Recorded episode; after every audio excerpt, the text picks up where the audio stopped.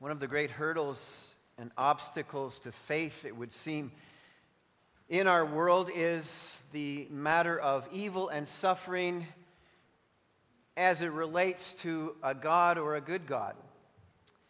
And uh, a lot of people have allowed bad things to get in the way or to confuse them or to turn them away from God. The line of reasoning goes this way either God can't exist where God can't be good. Why? Because badness exists. And I think we will freely admit that there are many, many people who go through very, very distressing and troubling things. But the big question on our minds this morning is Is God good? And I want to share with you what the psalmist has to say. And Psalm 145 is an introduction to this question that we're going to uh, work our way through this morning is Psalm 145. This is what the psalmist reports I will exalt you, my God the King. I will praise your name forever and ever. Every day I will praise you and extol your name forever and ever. Great is the Lord and most worthy of praise. His greatness no one can fathom. One generation will commend your works to another. They will tell of your mighty acts. They will speak of the glorious splendor of your majesty, and I will meditate on your wonderful works. They will tell of the power of your awesome works, and I will proclaim your great deeds. They will celebrate your abundant goodness and joyfully sing of your righteousness. The Lord is gracious and compassionate, slow to anger, and rich in love. The Lord is good to all. He has compassion on all he has made. All you have made will praise you, O Lord. Your saints will extol you. They will tell of the glory of your kingdom and speak of your might, so that all men may know of your mighty acts and the glorious splendor of your kingdom. Your kingdom is an everlasting kingdom, and your dominion endures through all generations. The Lord is faithful to all his promises and loving toward all he has made. The Lord upholds all those who fall and lifts up all who are bowed down. The eyes of all look to you, and you give them their food at their proper time. You open your hand and satisfy the, the, the desires of every living thing. The Lord is righteous in all his ways and loving toward all he has made. The Lord is near to all who call on him, to all who call on him in truth. He fulfills the desires of those who fear him. He hears their cry and saves them. The Lord watches over all who love him, but all the wicked he will destroy. My mouth will speak in praise of the Lord. For every creature, praise his holy name forever and ever. This is the word of God. Let's pray. Our Father, as we work our way into this question this morning, are you good? It's not really a question that most of us have to think about at all. We know the answer to that question. And we echo the sentiments of the psalmist that you are glorious. Your goodness is, is in depth of your goodness is beyond our ability to fathom. So we know the answer to this question, but we recognize, Father, that in our world there is much evil and, and much suffering, and there is a, a challenge to those, even the righteous, Lord. We long for wickedness and evil and suffering to go away. And we recognize, though, Lord, that in the uh, reality of this world that we live in, that you are good. And I pray, Father, this morning that you would help us as we work our way through this truth and as we um, load ourselves up with uh, scriptural confidence about who you are and your character, your nature and uh, the explanation, the understanding of evil and suffering and, and a good God.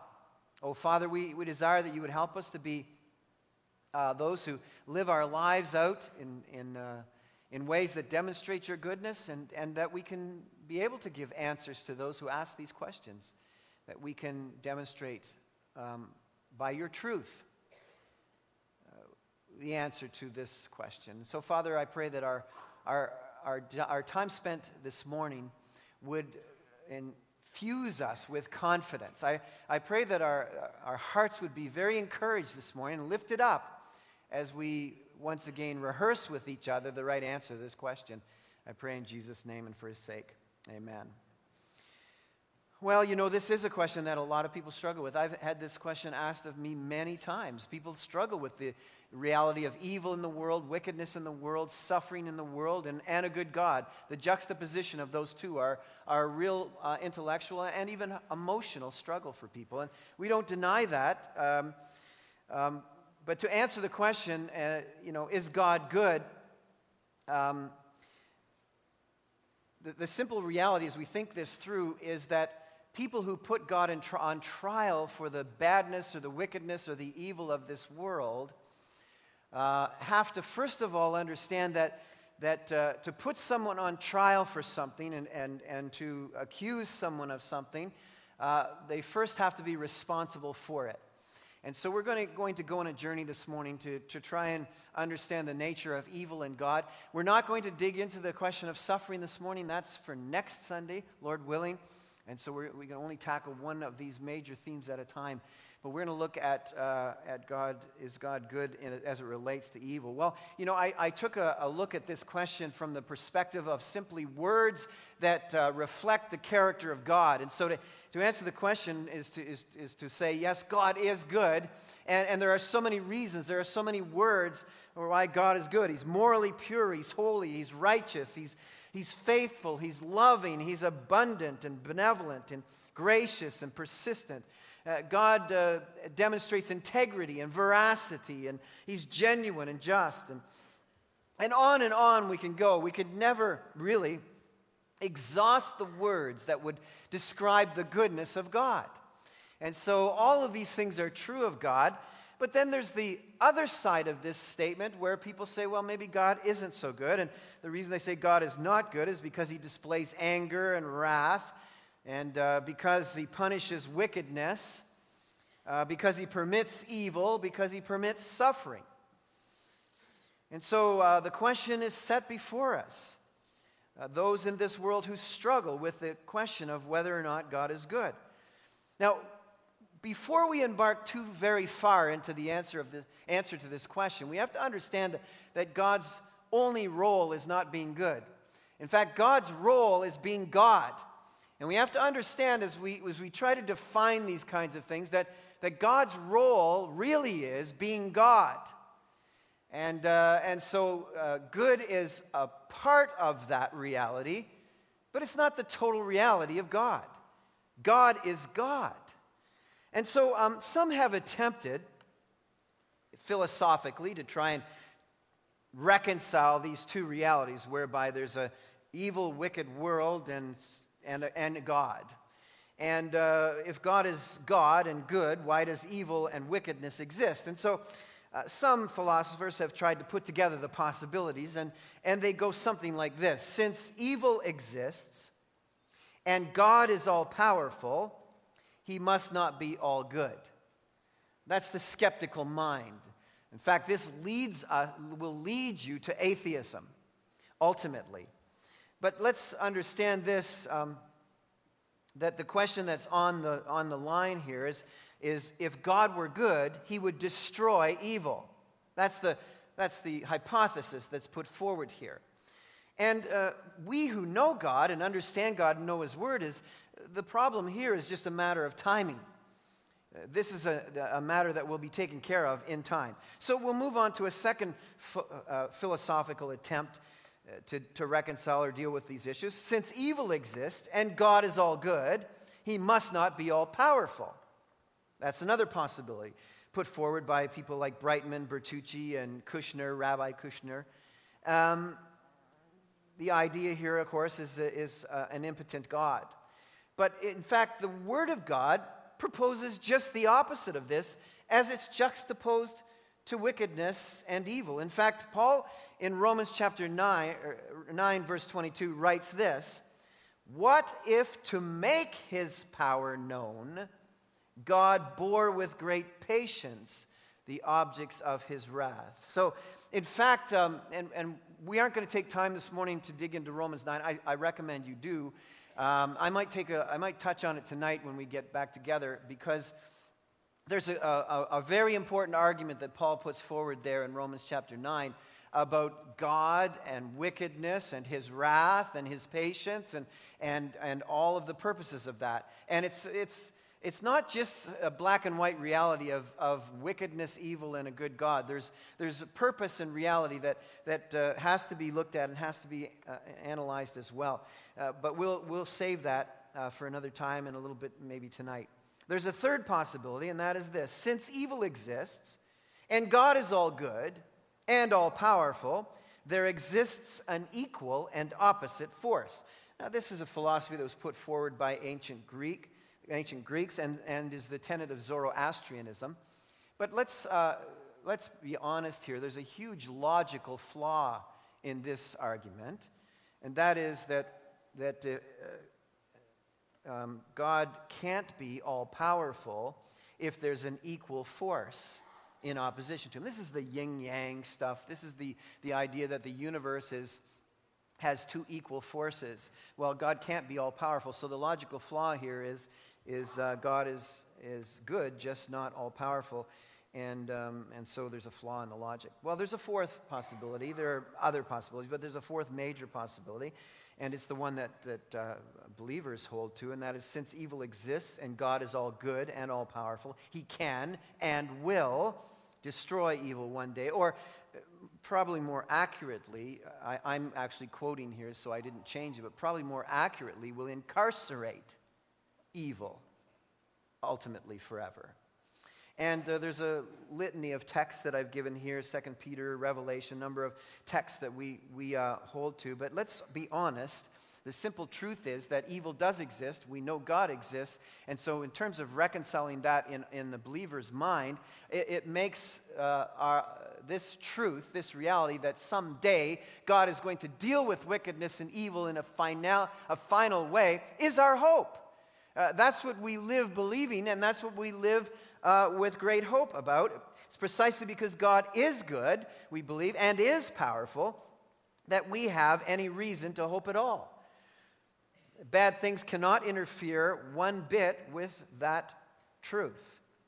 Now, as I said to you, God is placed on trial by those who have a struggle to believe, or He's an obstacle to believe in God because of wickedness and evil in the world and badness in the world which means that uh, in order to uh, put that forward or that idea forward, uh, God is being put on trial for the crime of evil, for the crime of badness. Now, we have to allow our minds to think this through in terms of logic, its logical follow through. Uh, in order to do that, in order to put God on trial for badness or evil, has to presuppose the charge that God is responsible for evil and responsible for badness. And so, the next question that we logically have to answer as we're working our way through with a skeptic or the, the person who's struggling with this obstacle is this Is God to blame for evil? Because if God is to blame for evil, then we can legitimately put him on trial. But this question has to be asked Is God to blame for evil? Well, I want to, uh, in other words, who is responsible and who would be rightfully put on trial?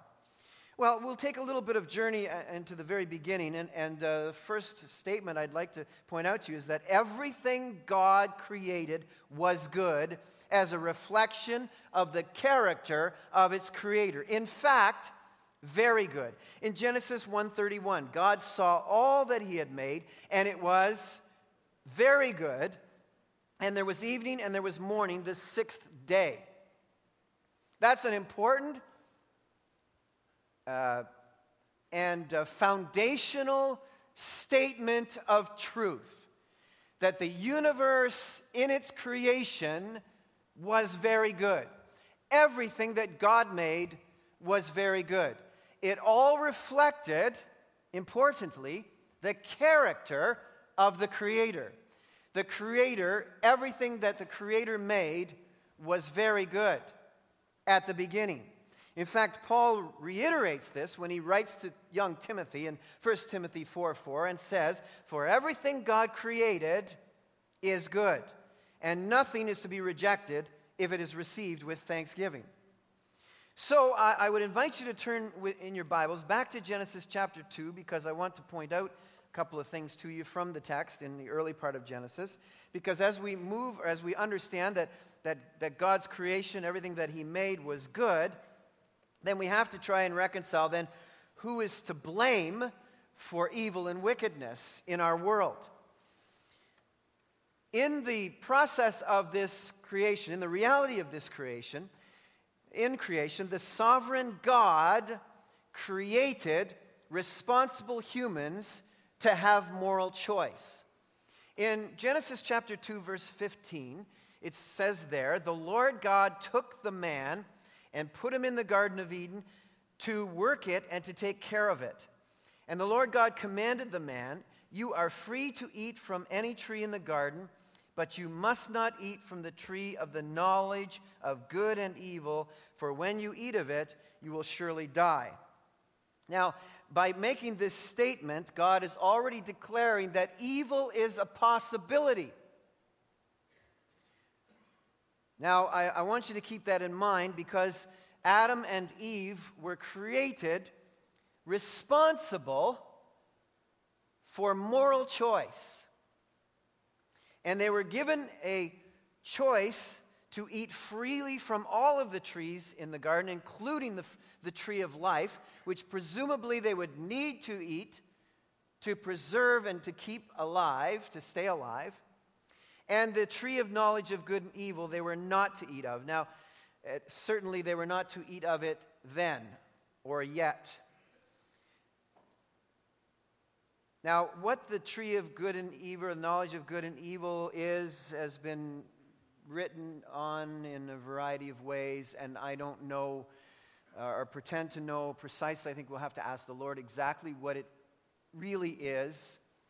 But uh, I, am strongly persuaded that the tree of the knowledge of good and evil was to eat of it would mean that you would uh, have the ability to discern or to actually experience uh, the difference between uh, good and evil. And at that point, Adam and Eve were created with complete innocence. And if, you know, in, in, most, in most ways, although even a, a baby, a, a baby or a little child that is not completely innocent because uh, they are born with a sin nature. Adam and Eve were not. And, and, but, a, but a child or a little baby gives us a, an inkling of what it would be like to be completely innocent. Uh, and, and little children, for instance, they don't, they don't know they're naked or anything like that. I mean, they, they one, two year old kid, they'll, they'll run outside, they'll go in a mall naked, they'll walk down in front of million, millions of people. They, they have no concept. They're, they're like totally innocent. That's why the first thing that Adam and Eve did was what when they sinned against God? They put clothes on. There was, a, there, was a new sense now, an ability to discern uh, things, and, and, and something that, they, that was not necessary for them. But um, so, in the independent, here, listen to me, in the independent exercise of that moral choice, the first humans introduced evil to the world. Now, uh, as you look in Genesis chapter 6, uh, it can be argued that Satan did. It, it's, it's hard to tell whether Satan's fall was, was, was instantaneously uh, or, or um, uh, contemporaneous with Adam and Eve at this moment, or Satan fell before. It, it's, it's, but, but for our purposes here, the Apostle Paul declares in Romans chapter 5 and verse 12 that uh, it was therefore just as sin entered the world through one man, and death through sin. And in this way, death came to all men because all sinned. So, w- what happens here is, is Adam and Eve decide that they will disobey God, that they will go against God. And so, in this independent exercise, uh, they didn't choose evil over God, they chose themselves over God which is an act of idolatry, and the consequences of that idolatry are evil so that thereby sin entered the world by that one man, Adam. And, and so um, they weren't offered evil as a choice. They were actually, they were actually offered what uh, God didn't want them to have yet, God's uh, wisdom that He had the right to choose, and they chose autonomy and then ultimately disobedience. And when we move away, autonomy regularly leads us to, to ungodliness. Now, as we work our way through the genesis of evil and uh, who's responsible for evil, we, we also have to make this declaration, and that is this that evil is not a thing. Evil is not a thing and does not have an existence of its own. And therefore, logically, it is the negation. What evil is, is the negation of good. Evil is the absence of good. That's why it, there was the possibility of evil. When creation, at, at the, at the uh, reality of creation, there was always the possibility of evil because evil is the negation of good, it's the absence of good, it's the opposition of good. And, and uh, follow with me in this logic that God created all things. Evil is not a thing. Therefore, God didn't create evil. And so, God can't be put on trial or blamed for evil. If we're going to put anyone on trial for evil or blame anyone for evil, it is us. It is man. Well, and, and woman. Not, not so much woman, maybe, but, but man for sure. There are evil women as well. And evil, therefore, as it is acted out, cannot be destroyed until those responsible for it are ultimately locked away permanently. So, if we're understanding what God is doing in terms of the exercise of his power and presence and love this, in this world, we need to understand that evil exists because people reject God. Now, is God not good then because he punishes wickedness or evil? In fact, don't we believe that that's the right thing to do? That's the good thing to do? Does his anger toward injustice and brutality and depravity make him not good? No, don't we think just the opposite? If God, if God were to wink at injustice and brutality and depravity, wouldn't we question the goodness of God? Would he be good if he didn't punish, if he weren't just? Now let's understand the definition of bad anything that opposes a good God. And so God can't oppose himself. Therefore, God can't be bad. Do you understand the logic of that? And so, as we continue to follow, but we are bad. In fact, we are not only bad, we are dead because we are bad. That's what uh, the, book, the, the scriptures say in Ephesians 2 uh, 1 to 3. We are dead in our trespasses and sin. We are the ones who are dead because of evil, because of wickedness, because of sin. And listen to me and understand this that God often, and this, this is one of the things that people really struggle to understand, particularly as we read through the pages of the Old Testament scriptures and realize that God uh, often was, um, gave instructions to, uh, to wipe out great numbers of people. In fact, uh, we know the flood wiped out great numbers of people. So, what's going on here? Listen, God often prematurely removes what is already dead and condemned and destructive toward his purposes to rescue his people. Now, all people are dead. All people begin dead. And therefore, because of their trespasses and sins, and are therefore condemned to destruction unless something changes. Now, let me take you to one of your favorite passages of Scripture and see this, this reality juxtaposed to this very favorite Scripture of yours. That John 3.16. John 3.16, you know it. You even know John 3.17. But you probably don't read to John 3.18. For God so loved the world, join me, that he gave his one and only Son, that whoever believes in him shall not perish but have eternal life. And then you know the next verse too. For God did not send his Son into the world to condemn the world, but that the world through him might be saved. But you don't know verse 18, do you? Maybe some of you do, doing our Bible, our, our Bible memory course here. Whoever believes in him is not condemned. But whoever does not believe stands condemned already because he has not believed in the name of God's one and only Son. Do you remember that I said that God's job is to be God?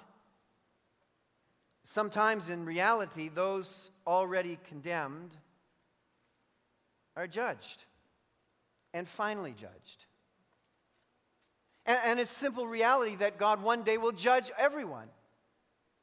Now, but I want to quickly say to all of you as you s- sit there thinking, wait a second now, I'm, I'm, I'm getting uncomfortable again about this that God is incredibly patient. When we understand the nature of God, um, not, he, he never brings judgment without great patience and opportunity for repentance and reform. God is never, never quick to bring final judgment and justice. Peter brought this out in 2 Peter chapter 3. The Lord is not slow in keeping his promise, as some understand slowness. He is patient with you, not wanting anyone to perish, but everyone to come uh, to repentance. Does that make God not good? No, doesn't that make God patient and good and, and just? The Bible also says in Romans chapter 2 2 that all of God's judgments are based on truth.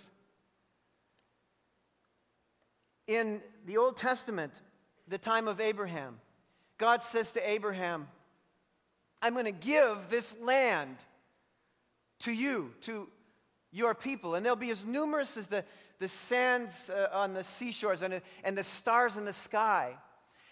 But it's going to be at least 400 years before I give you this land. And then he says this to him because the sin of the Amorites is not yet reached its fullness. Now, I want you to get a grip and an understanding of the incredible patience and kindness and long suffering of God. He was talking about a civilization of people that were completely depraved, completely wicked, completely evil. They were cannibalistic. They, uh, they uh, sacrificed their babies. They were, they were, this was this civilization. And they had, God had every right to bring judgment upon them at the very instant he was speaking to Abraham. But he said to Abraham, I, am going to cause you to have to endure generations of hardship. My people who I love, I'm going to have you endure har- generations of hardship that I might demonstrate my patience and my long suffering and my kindness and my, la- my, my unwillingness that anyone should perish. And I'm going to grant the Canaanites 400 more years to turn from their wickedness. Now, that's multiple generations, folks. That's four centuries, but, but that's probably six generations where God tarried and waited patiently before final before judgment before he finally in, invited his people to come in and displace the wickedness of that land but not only has God demonstrated his patience there to us, but it says in Romans chapter 2, 1 to 11, God's kindness and patience and tolerance offers all people opportunity for repentance. The very people who stand toe to toe with you, face to face with you, and say, God is not good, and rebel against God and practice wickedness and evil, God is patiently, with long suffering, uh, uh, resisting the rightful judgment that he could bring upon them. Is God not good for that? And if all of this, by the way, these in Romans chapter 1 and 2, it says these are rejectors of truth. These are people who suppress the truth. And so Paul said in Romans 2 9 that God will bring trouble for everyone every human being who does evil. Is that wrong? I don't think so. But to all of this, and all of this patience and all of this long suffering by God, the ultimate demonstration of God's goodness that goes beyond the depths of our ability to even fathom is that God allows Himself to go on trial for the evil and wickedness and badness of people in this world. Can you imagine? This God who we love and know, this God who is, is maligned by people over and over again because he's not good, because there's evil and wickedness in the world, instead of putting us on trial, instead of putting the world on trial, he puts himself, his son, on trial. And his son takes upon himself the wickedness and the evil and the rejection of God and bears our punishment. God punished himself at Calvary so that evil would be defeated for us. The inclination to rebel and disobey and sin and all that that, that is, Jesus Christ himself became the object of his own wrath, drinking the full cup, the full measure of God's wrath poured out against evil and wickedness in this world. God has faced evil and wickedness. God has uh, meted out punishment for wickedness and evil. God does understand about evil and wickedness. God does reject evil and wickedness. He is a good God, and He's demonstrated it to the fullest measure at Calvary. The one who had nothing to do with badness, he's on trial for it.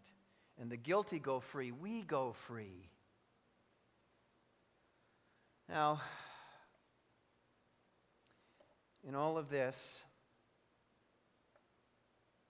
the real question I think that should be asked this morning as we wrap up our time is not is God good, but am I good?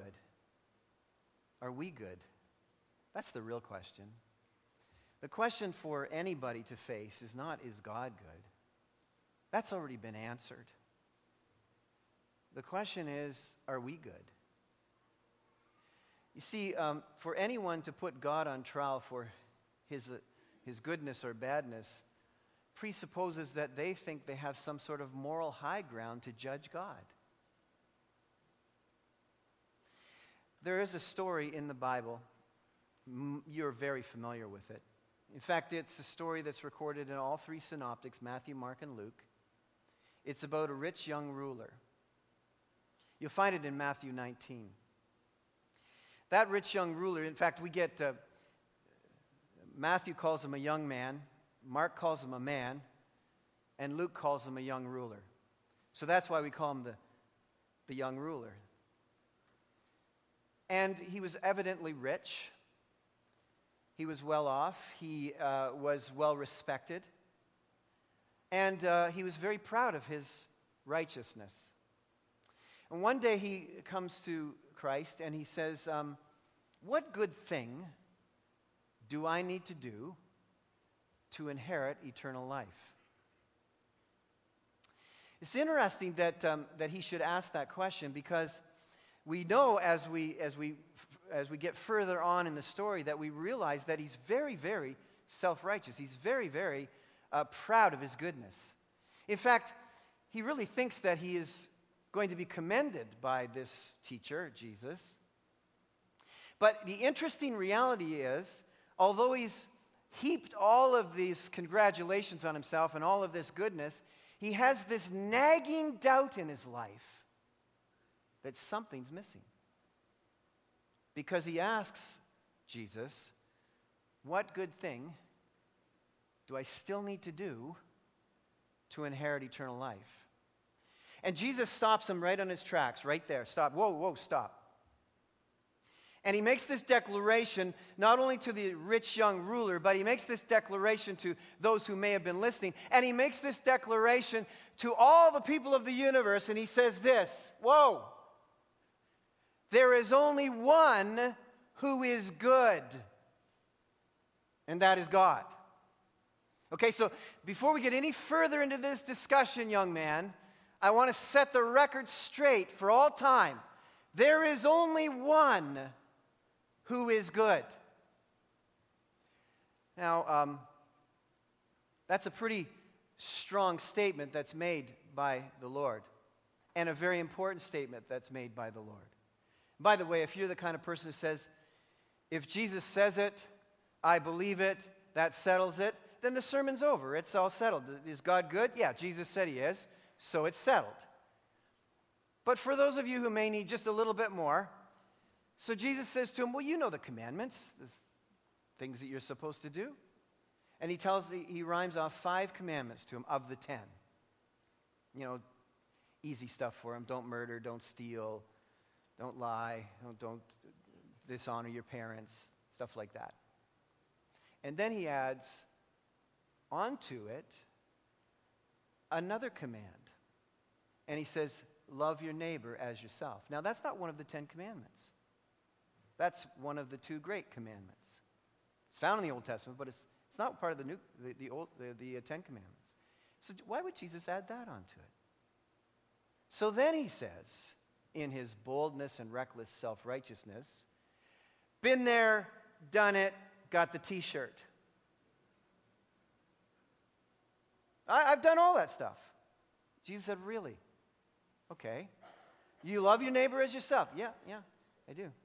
Okay, then take all your wealth and give it to your neighbors. How does it end up? You all know. He wanders away, says sad, because he had great wealth. Now, what was Jesus pointing out here to him who thought he was good? Listen, buddy, you don't practice even one of the two great commandments. You don't love your neighbor as yourself and you don't love God with all of your heart. Because Jesus said, I want you to do all this and then follow me. He says, You don't love God with all of your heart because your money is your God.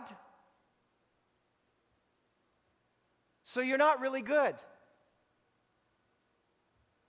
And he walks away. What good thing must I do? Counting on his own morality. Now, listen to me. This is the great faith deficiency hurdle. Somewhere from within us come this idea that we can actually possess the capacity to pass judgment favorably on our own moral acceptability. That's the, that's the norm of people's lives. But unless and until you settle by faith that God alone is good, you will continue to rely on your own goodness to get you home. And here's the problem with that. And Pastor Nick talked about it last week.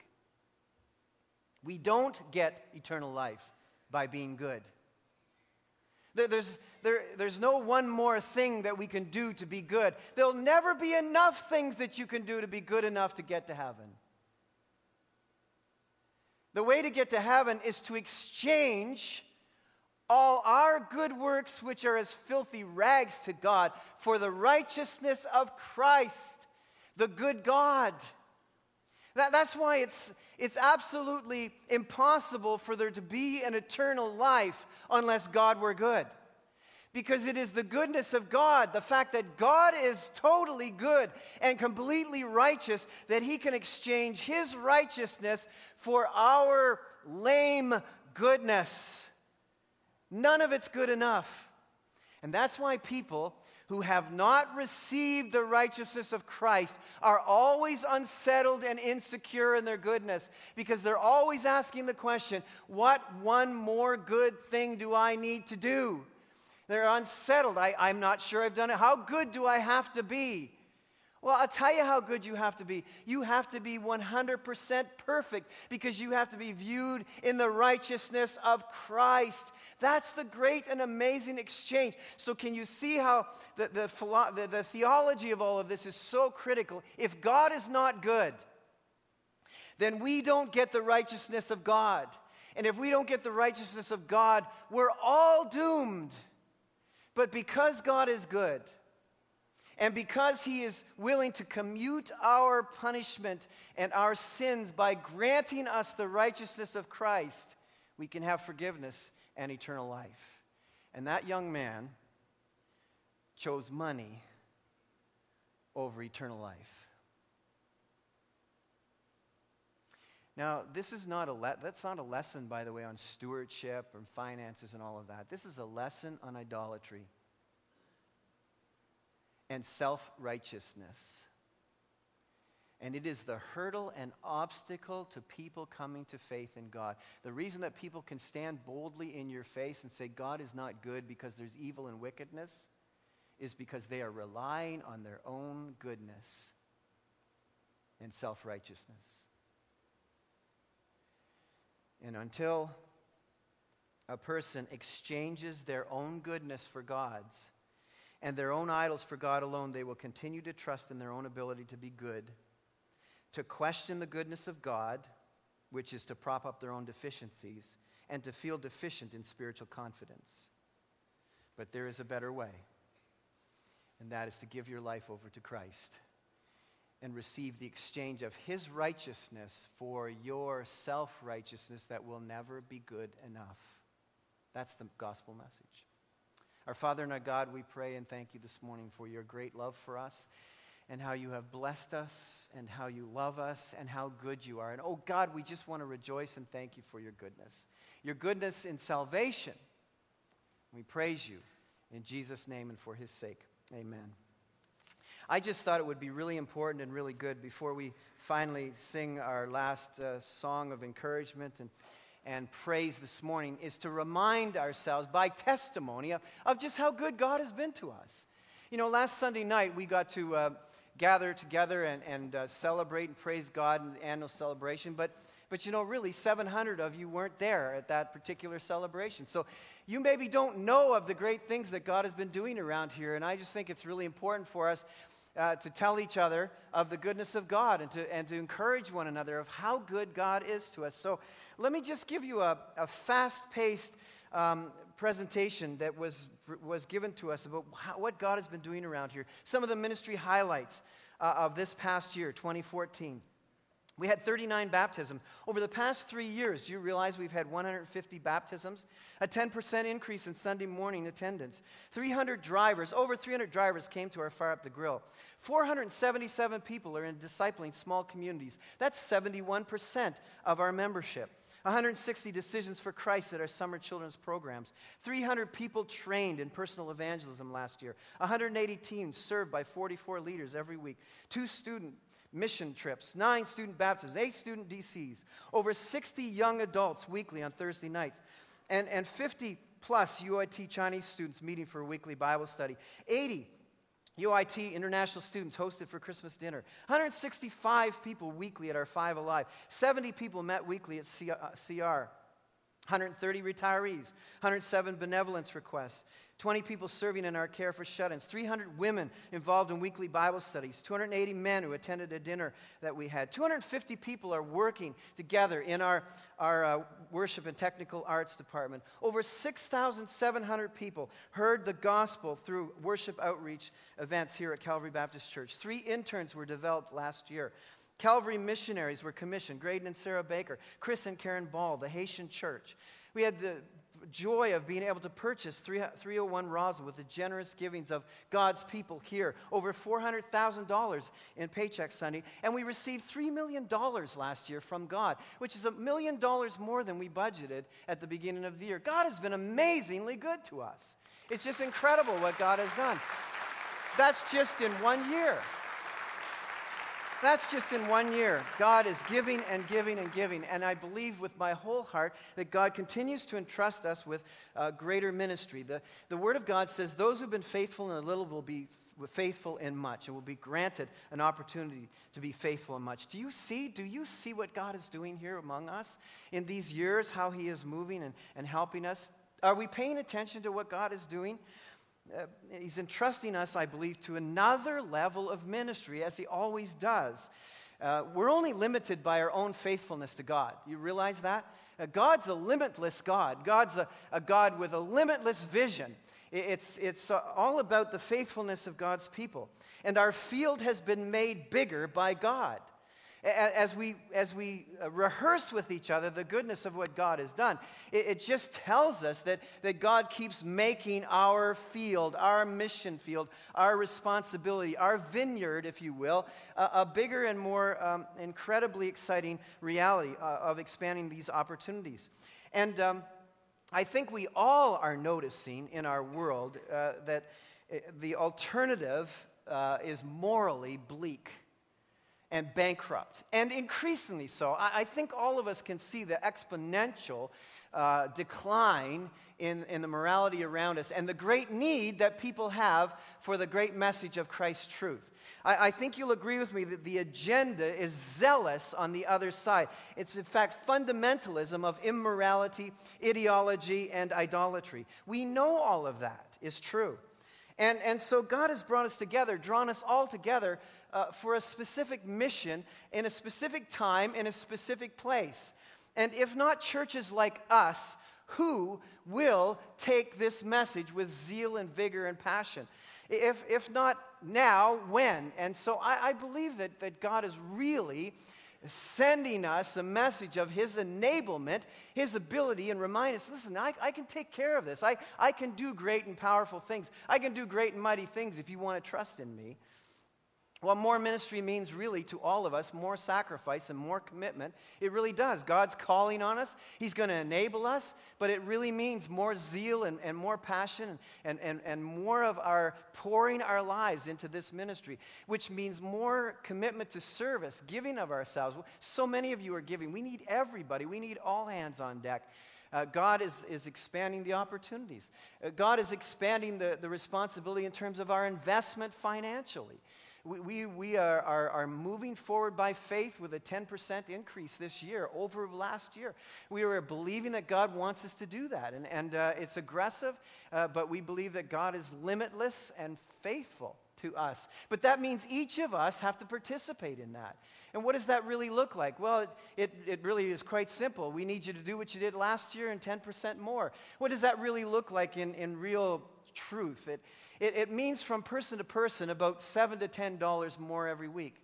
And what does that look like? Well, maybe you can sacrificially find your way uh, hope there are no Starbucks owners here, but it, that, that's about two Starbucks a week, you know? It's like you, you look at your life and you say, what can I do to sacrifice? What could I do each week to, to advance, to move forward to the next level that God is, is, is giving us as a great vision? Well, that's what it looks like. It's, it's what should I sacrifice that I'm currently doing that, w- that would be about 7 to $10 a week. And if we all did that, then we meet the, the responsibilities that are before us. And, and if God burdens our hearts to do that and zealously moves us forward, we'll have great reports about 2015. We know that. And it wouldn't it be great if, if, if God would put it on our hearts again this year to, to take a big bite out of that mortgage like we did last year? I mean, uh, to, to, to have God abundantly give you a million dollars more than you even budgeted last year is, is beyond amazement. We haven't begun to fathom the depths of God's willingness and goodness to us if we would just take Him up on it. I can tell you, I can testify personally that God will always expand your vision and He will always enable you to be energetic and limitless in your own personal vision as you expand your commitment to God's work. I can tell you by testimony that that's the truth. You can never outgive God in, in your finances, in your time, in your energy, ever. He will always enable you and zealously enable you to serve the great vision of God. And we have a great vision here and a great opportunity and a great moment. And I just trust that we'll take God up on it. Is God good? Yes, He is. And He invites you to receive His goodness in exchange with the self righteousness you might be trying to rely upon. He invites you, this is the great message of this, of this uh, moment, is that God, our good God, invites you to make an exchange. Your so called goodness, which will never be good enough, for the righteousness of Christ. And in that exchange, God receives you as his child and will take you to be with him forever. That answers the rich young man's question. And one day, God is going to shut all of the evil and wickedness and rebellion against God away forever, so that it will be gone, never to return. So today is a day of salvation. If you have never invited Christ to have your life, then today's the day to do that. Our Father, I pray and thank you. Thank you for your goodness. If it weren't for your goodness, we would all be doomed. But because of your goodness and your willingness to give us the righteousness of Christ as a gift of salvation, we have our sins forgiven and are called into your family and received into the presence of a holy God who must ultimately shut evil out of his presence forever. So, God, you will deal with it. You have dealt with it. And we thank you and we love you in Jesus' name. Amen.